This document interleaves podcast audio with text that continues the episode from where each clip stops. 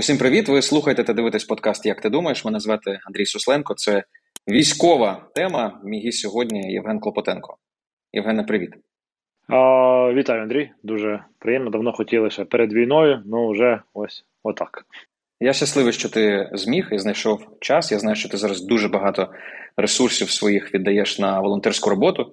І я думаю, що цінно і мені, і нашій аудиторії, що ти знайшов таку можливість. Поїхали.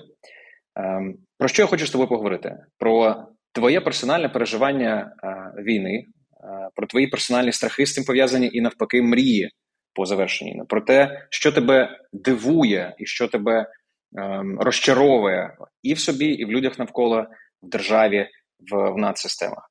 А також як змінився твій день, на що він тепер схожий, які нові звички з'явилися, від чого довелося відмовитись. Ось такий ось такий контекст. Для чого ми це робимо? Тому що ті, хто тебе подивляться, ті, хто послухають, вони зможуть надихнутися звичками, правилами, способами, як ти з війною зустрічаєшся. Так що такий терапевтичний контекст.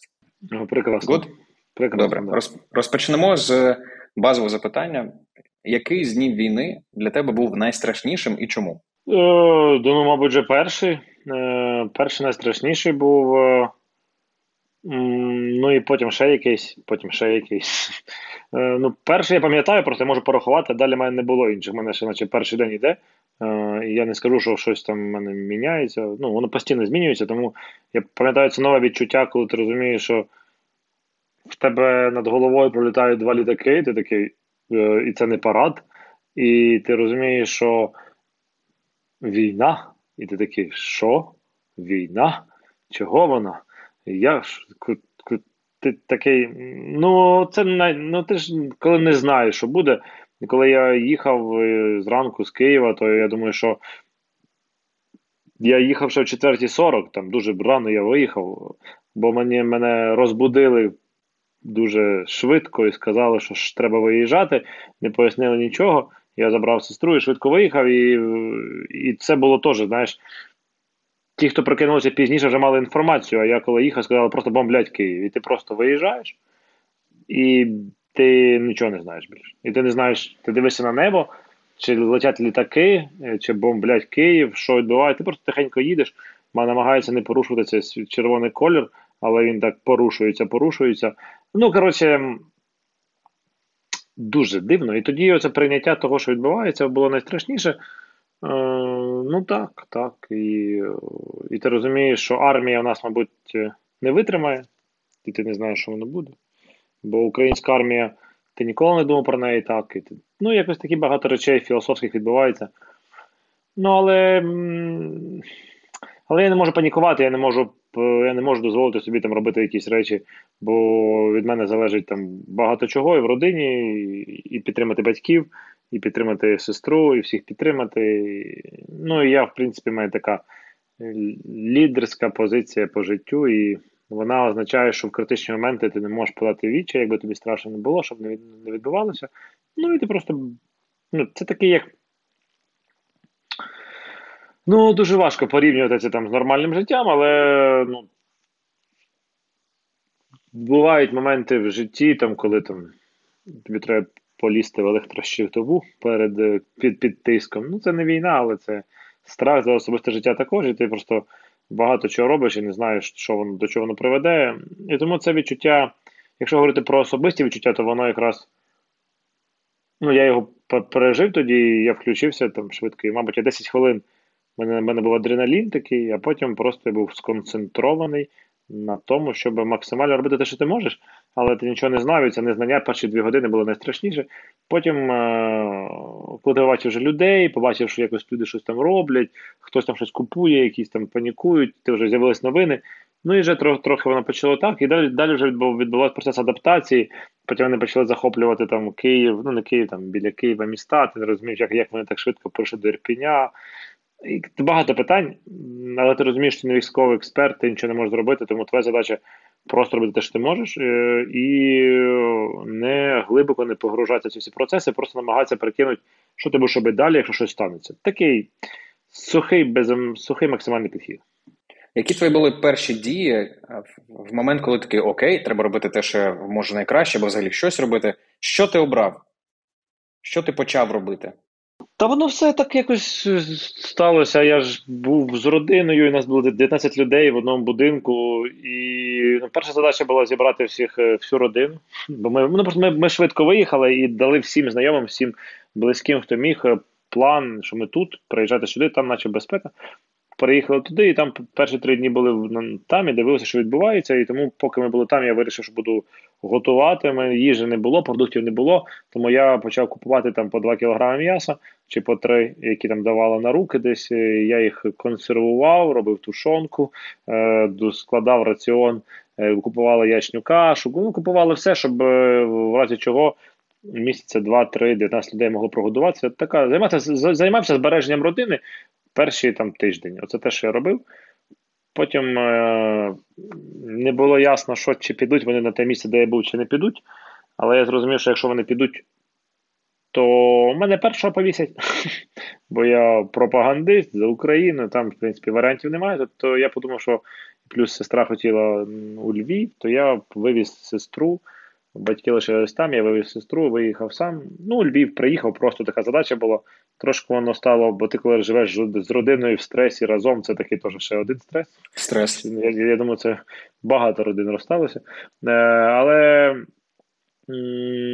ну, але що? Але тоді я приїхав сюди у Львів і зрозумів, що, що почав вже думати, що тут робити. Вже якісь думки про суспільні. Ну, Там я поки був під Києвом, я, я робив інформаційні речі, які я міг там давав інтерв'ю, спілкувався з іноземними ЗМІ, намагався підтримувати команду, давати рецепти паляниці, рецепти там якісь. Ну такі, те, що в принципі, власне, я завжди робив. Я, І в мене не було думок там щось робити щось інше, бо я якби. Ну, типу, а як? Я просто використовував ресурси, де я найбільш ефективний, я прорахував їх і почав ними займатися. А приїхавши вже у Львів, я подумав, в мене з'явився просто перший раз за там за я приїхав сюди на 2 числа, чи на якийсь восьмий день війни, чи дев'ятий, і я. Чи 10 9 не пам'ятаю. І я про, просто почав думати. Ну, в мене з'явився вільний простір, з'явився, бо в нас було багато mm. людей. Коли з'явився вільний простір, в вільному просторі з'являються думки. Ну, власне, я сів просто і почав думати, що мені робити. Ну, пішов, зварив борщ, зварив борщу на, на площі бо хотів подивитися на людей, які реально цього потребують. Ну і на, на, на вокзалі у Львові там в той час було тонни людей, і я якраз приїхав. Подивився їх, відчув їх, зрозумів, що їм треба, чого, чого вони переживають, чого не вистачає. Ну, ось такі б були е, емпатичні е, інструментарії використовував. Ну, а потім е, я зрозумів, що їм не вистачає затишку, бо вони, наче їжу там волонтери вже організували. Волонтери там просто Грузити коробки це окей, я можу, але чи буде в цьому ефективен, я зрозумів, що я не буду в цьому ефективен. Е, ну, найбільше, в мене трішки більше є змоги і ресурсу. Ну і все лягло дуже просто. Я ну, так подивився на людей, відчув їхню потребу, відчув, що їх треба годувати. І потім в мене було багато, частина команди була розпорошена по всьому всій Україні без грошей. Я уявив, що через два місяці всі будуть без грошей. І почав працювати для того, щоб їх зібрати, щоб їм щоб вони отримали заробітну платню.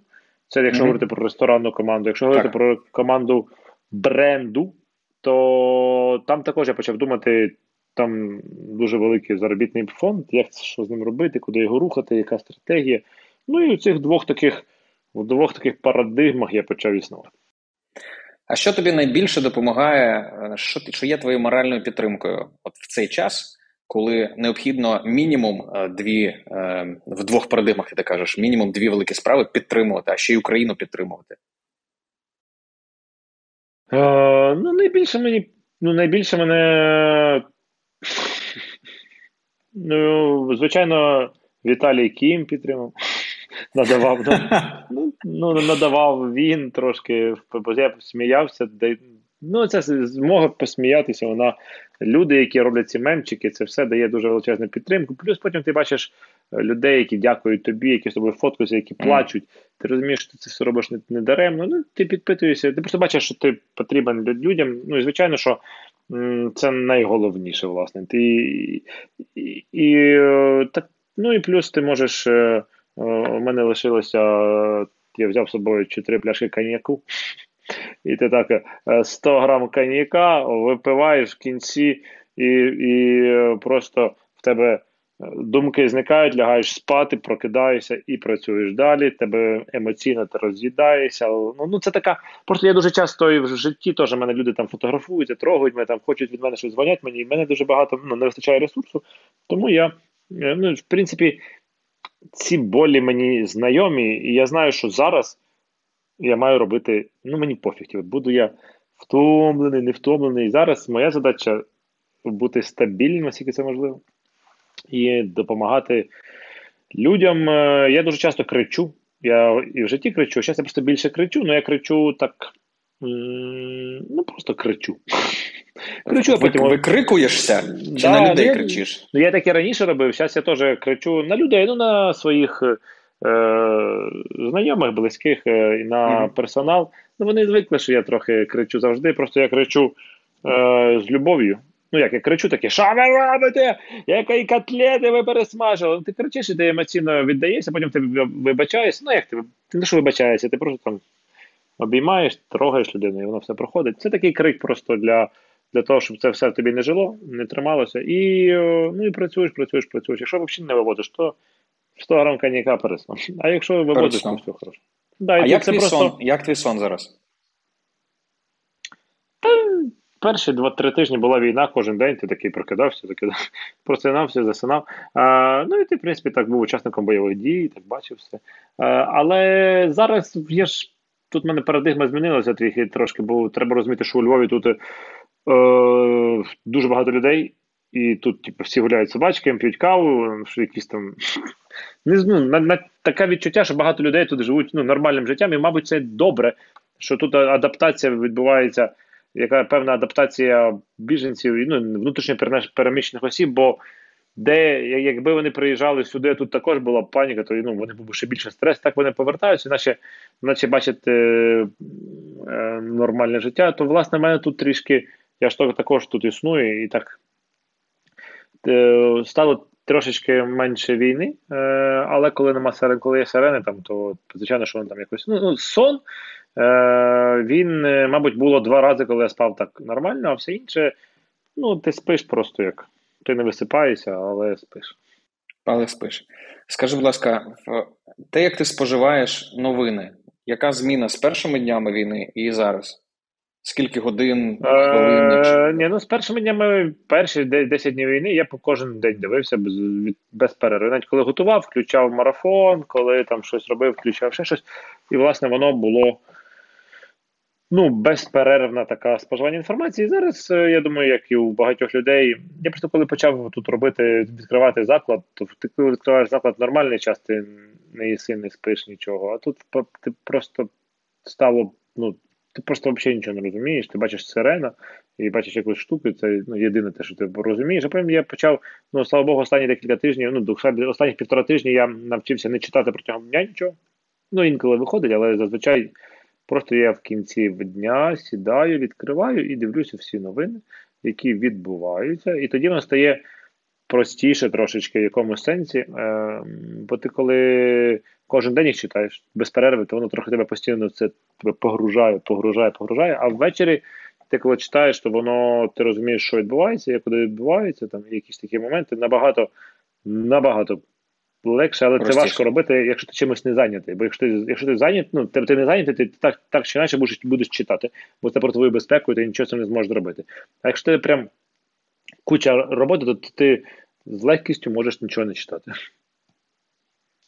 Скажи, будь ласка, а як ти що ти нового про себе дізнався за ці вже 40 з чимось днів війни? Е, Ну, що нового я дізнався? Е, Дізнався я е, те, що люблю риболовлю більше, ніж очікував. Е, те, що перший день, коли я приїхав е, в безпеку, я приготував борщ, навіть про це не думав. Це дуже важливий момент. Я зрозумів про себе, що я ну, я почав з людьми, які. Я почав з людьми. Ну, перше в житті, мабуть, сказав людині, що я не буду з нею спілкуватися просто так. Ну і це прям собі розвинув цю якість, вона прям прикольна така. Ну, бо люди деякі з іншими позиціями не хочуть з ними спілкуватися. З'явилось нове бажання стати ультраправим націоналістом, але я я з цим борюся, я таким не стану. Але таке мене розпирає бажання. Раніше такого ніколи не було. Бо я А приймав... що йому а що йому допомагає, так сказати, рости цим бажанням? Ну, наприклад, е, я бачу, що в деяких місцях російський типу, світ лишається. Я я, я, борюсь за нього. Я до війни боровся е, проти цього. А тепер війна і всі не лишається, я такий. О, і багато запитань у мене. Я розумію, що там хочеться піти спалити Леруа Мерлен. Мене спитали просто там, а які твої перші дії після війни? Ти такий. Піти там і вигнати всіх попів е, е, РПЦ, ти такий, ну це ж ультраправий націоналізм. Але ну, це просто я думаю, що пов'язано з тим, що в мене бажання бажання ну, зробити тут трішечки, щоб було все по-іншому. Ну, щоб не було цих більше проявів цих метастаз російського світу. Але хіба їх можна робити ультраправими методами? Ну, мабуть, не можна. А якщо робити правими методами, ну такими, типу, за демократичними, то вони опять зможуть е, перемогти, і там ми знову будемо там слухати зараз е, топ 100 пісень, із них 50 українських в Apple Music. А а потім, якщо ми будемо знову демократичними, то ми перейдемо до того, що їх буде знову там, ну, типу, контент російськомовний знову тут відродиться дуже швидко. Ну так робить, паразитує. І що з цим робити? У мене немає рішення. Я ну, я в цих дилемах живу, бо я в цьому, власне, жив і до. Е, ну, але до я вибрав шлях демократичний, і в принципі він мене там.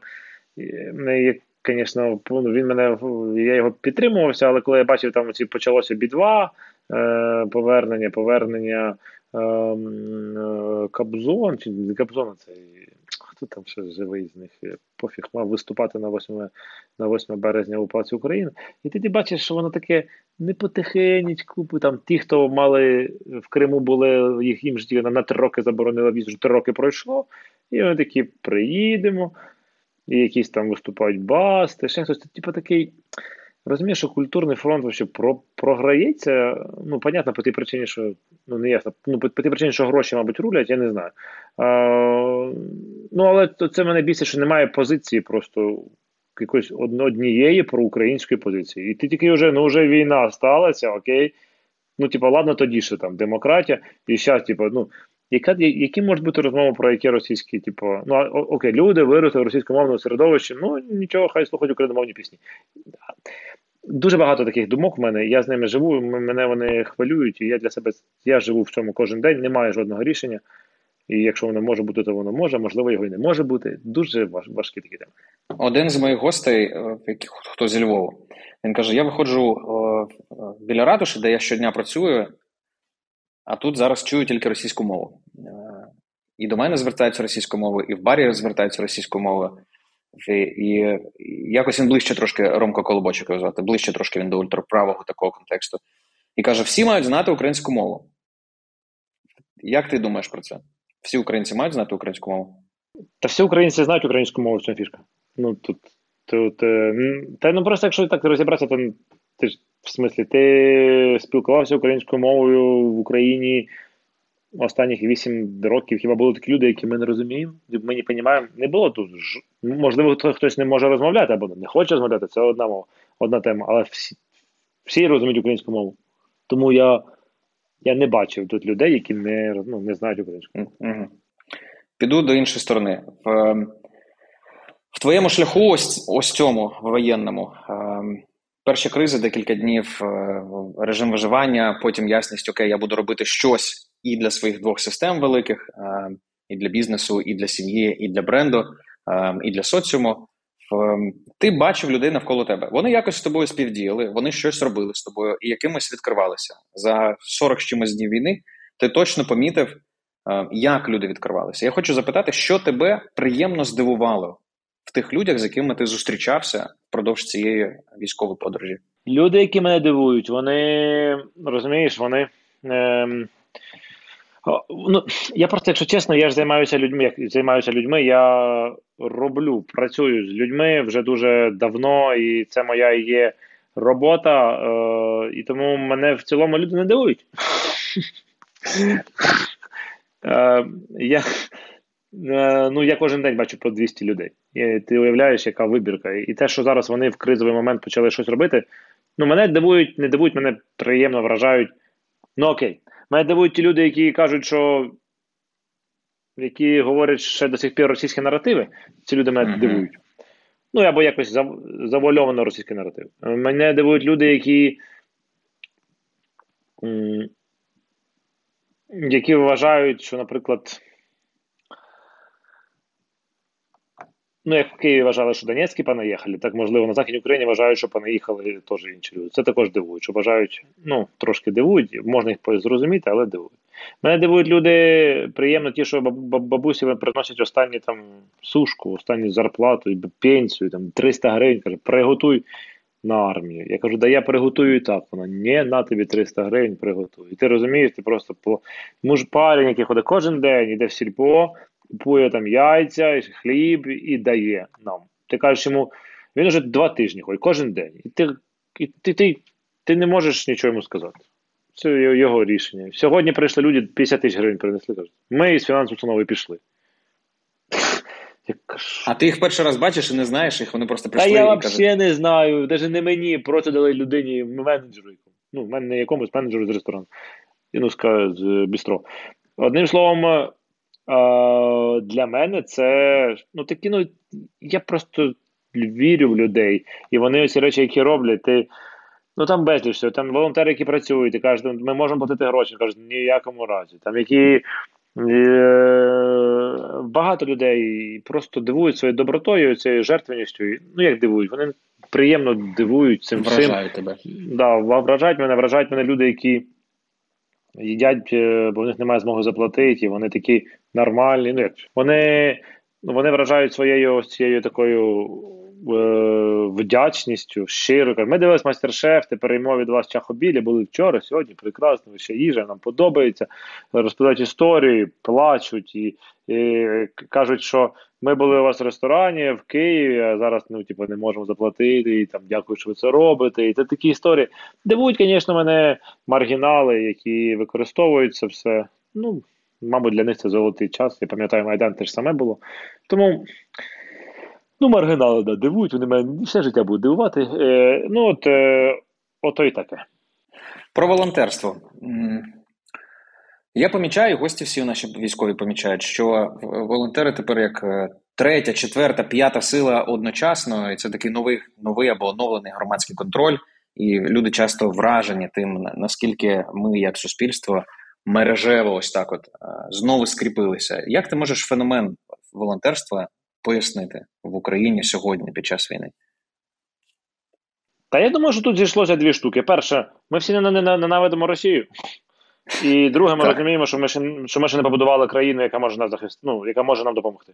Тому виходить так: ти розумієш, що країна ще не добудована, але типу, ти, ти, ти, в тебе ремонт в країні, ти ти тебе ремонтуєш країну, кладеш там кирпички, щось там робиш. Тут приходять і ламають те, що тебе не добудовано. Ти такий твою ж мать. І всі будівники, всі строїтелі повертаються і починають е, захищати те, що не добудували. Ну бо е, бо ти розумієш, що типу, тільки ти. Ну, якби там раніше, якби ми знали, що у нас мільярдний бюджет, армія, 100 тисяч там тисяч мільярдів людей, то, звісно, ми би такі. Мене питають, і іноземні журналісти питають спочатку: а чого ви допомагаєте?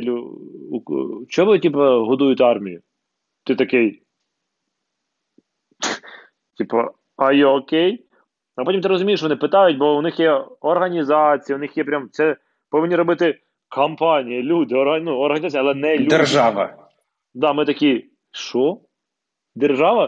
Ти подивися ту державу, нам треба ще щось для неї робити. Ми розуміємо, що це наша відповідальність на якомусь підсвідомому рівні. Ми розуміємо, що будеш надіятися на державу, там чи якийсь чувак щось вкраде, ти такий, ні ні ні Ну, потім будемо розбиратися. Зараз важливий час, і ми всі мобілізуємося. все. Mm-hmm. Mm-hmm. Тобто, я думаю, що парадокс лише лише в цьому, що ми просто ми знаємо, що якщо не ми, не ми, то не буде України. Ти такий, ну понятно, все, пішли працювати. Чого ти не не пробачиш а, українській владі в, в тому, як ми добуваємо перемогу? Ні, ну... Наприклад, переговори. Можливо, є щось, на що ти не готовий, щоб ми йшли. Та ти що, ну це така тема. Е, ну ти ж ми ж. Ми з тобою не політики. Були, ну, так, якби ми тобою навіть були б. Ця розмова була б актуальна, якби ми з тобою були два цих два верховних.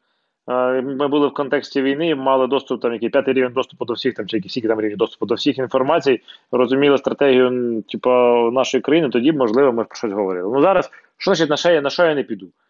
Ну, типу, а в мене що є вибір, а щось не піти? Я вважаю, що якраз е, демагогія, дискусія е, не має бути дискусії демагогії зараз.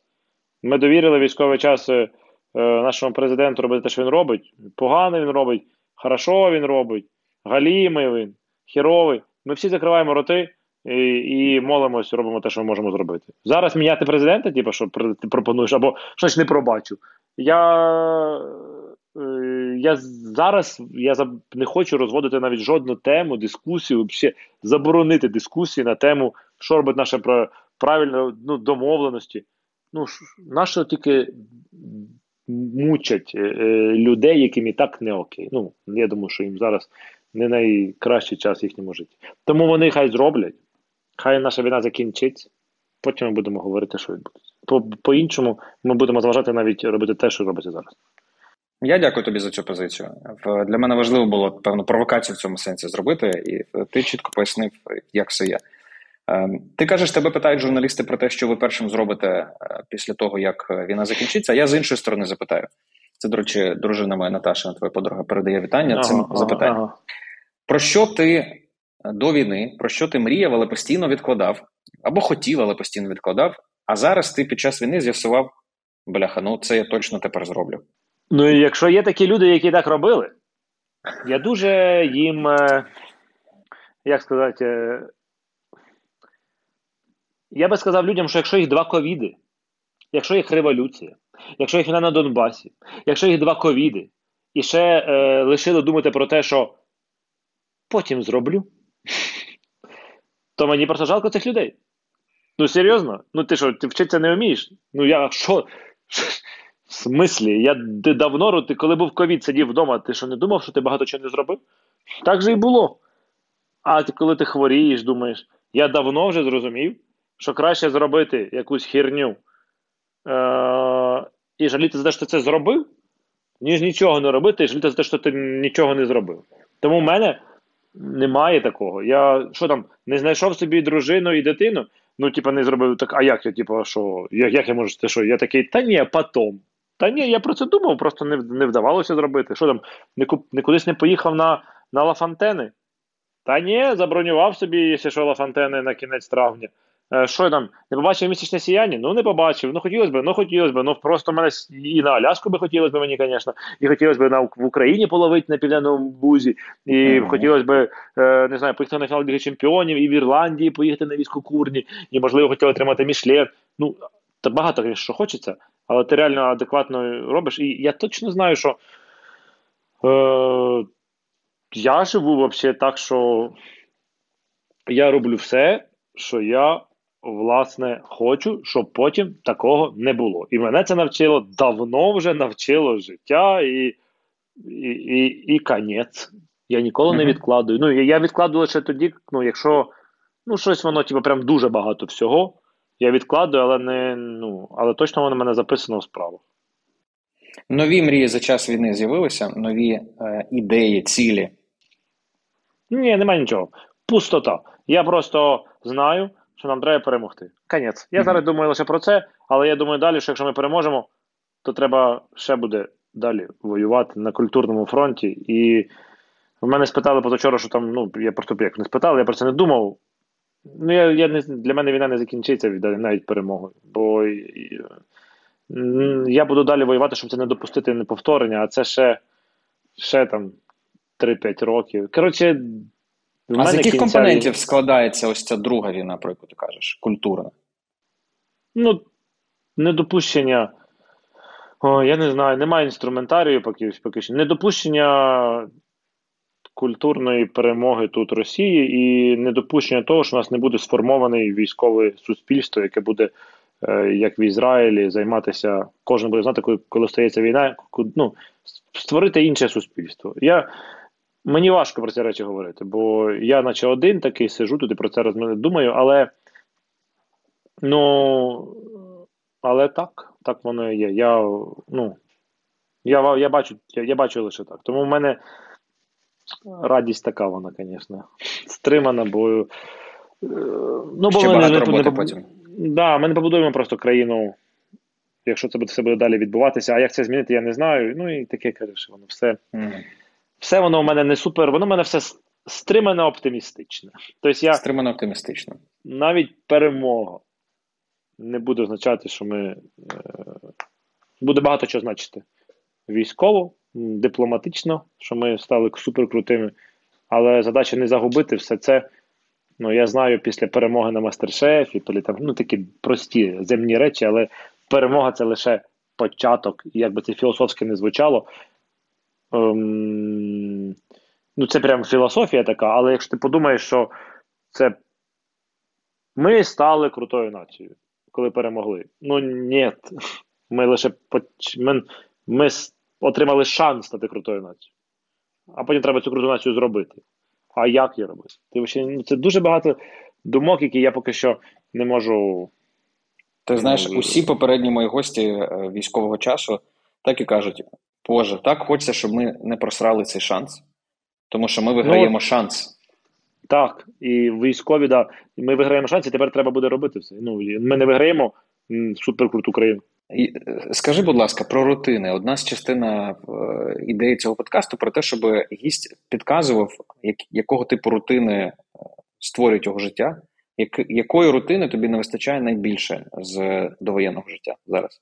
Ну, пам'ятаєш, ти питав питання ставив питання: що ти робиш? Як ти? Що ти жалієш? Щоб ти як там ти казав, що ти хотів би робити зараз, а що ти зробив, так, би, щоб так. не жаліти? Я люблю футбол. Я знайшов, де грати футбол. Е, я я люблю риболовлю, я привіз Києва снасті. Е, Я думаю, як поїхати за кордон.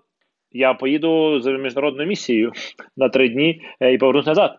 Е, але це не тому, що відпочивати, а просто, якщо хочеш, можеш можеш поїхати зробити якісь круті круті діла, туди життя присвятить. Е, Що там ще? Ну, Мені рутина, ну що мені не вистачає? Та мені пофіг, якщо чесно, мені все вистачає. Mm-hmm. Мені мені вистачає лише спокою. Я не можу там, там взяти три вихідних. Не можу просто лежати, лежати дивитись телевізор, не можу піти в сауну, не можу просто. А чому не можеш? Пограти. Я не знаю, це я, мене це я тільки про про це вчора подумав, що хочу вихідний. Е, Я зрозумів, що я не можу, бо. Та ну. Я ж дивлюся кожного, що відбувається на фронті. Ну що ти відбувається на фронті якісь речі, ти лежиш відпочиваєш.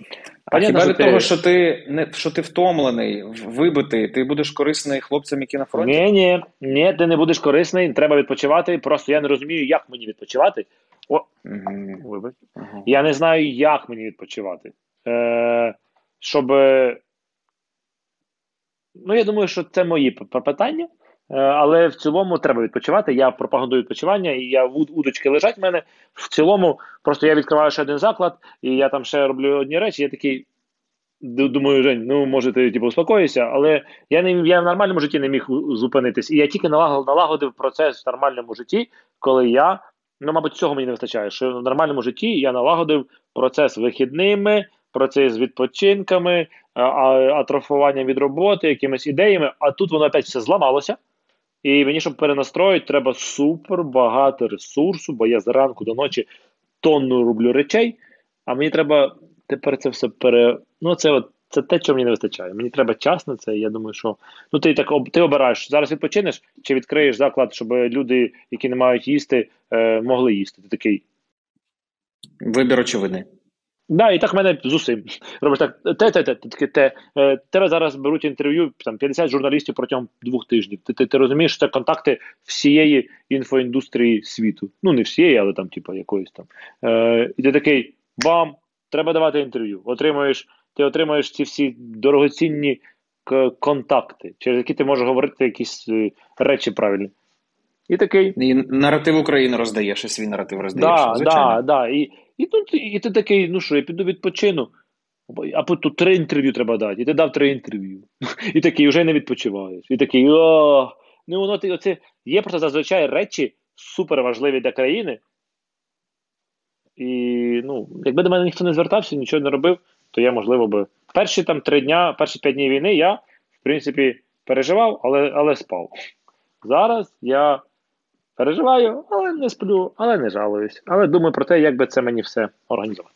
Ти знаєш, ти казав, що тебе вражають люди навколо тебе, які мають доброту і жертовність. і Я тобі хочу просто повернути це навзаєм до тебе, щоб те, що ти робиш, і те, як ти розповідаєш про свою діяльність, це ж теж жертовність. Тобто, ти фактично твій тип лідерства такий е, служіння, такого типу служіння. Ну, Якось воно так і є. Мене колись назвала одна дівчина, вона була в вона є в церкві в якійсь, ну така вона протестантська церква. І вона сказала: Джей, ну ти каже, ти ж як наш пастор. Я кажу. Кажу, добрий день. на увазі? Е, я кажу: ну ти типу, так, так само робиш, ти дариш любов, говориш про прекрасні речі. Я кажу, ми там збираємось на 200 людей. І він каже всі твої слова. Я кажу: ой, тоді я задумався, що в мене така ну як я не знаю, місія, ціль, задача. Я не розумію, як ти правильно це сформувати, але я ну, я відчуваю в цьому потребу, цю, я відчуваю, що я можу бути потрібен. Я не знаю, багато речей можна з психологом розбирати, але ну так я роблю. Бо мені ці люди всі важливі. Навіщо? Непонятно, що воно, непонятно, але, мабуть, мені чомусь це. От я бачу ці оченята, щоб вони були щасливі і все. Клас. Я хочу дуже, щоб в тебе вистачало енергії і щоб ти її поповнював.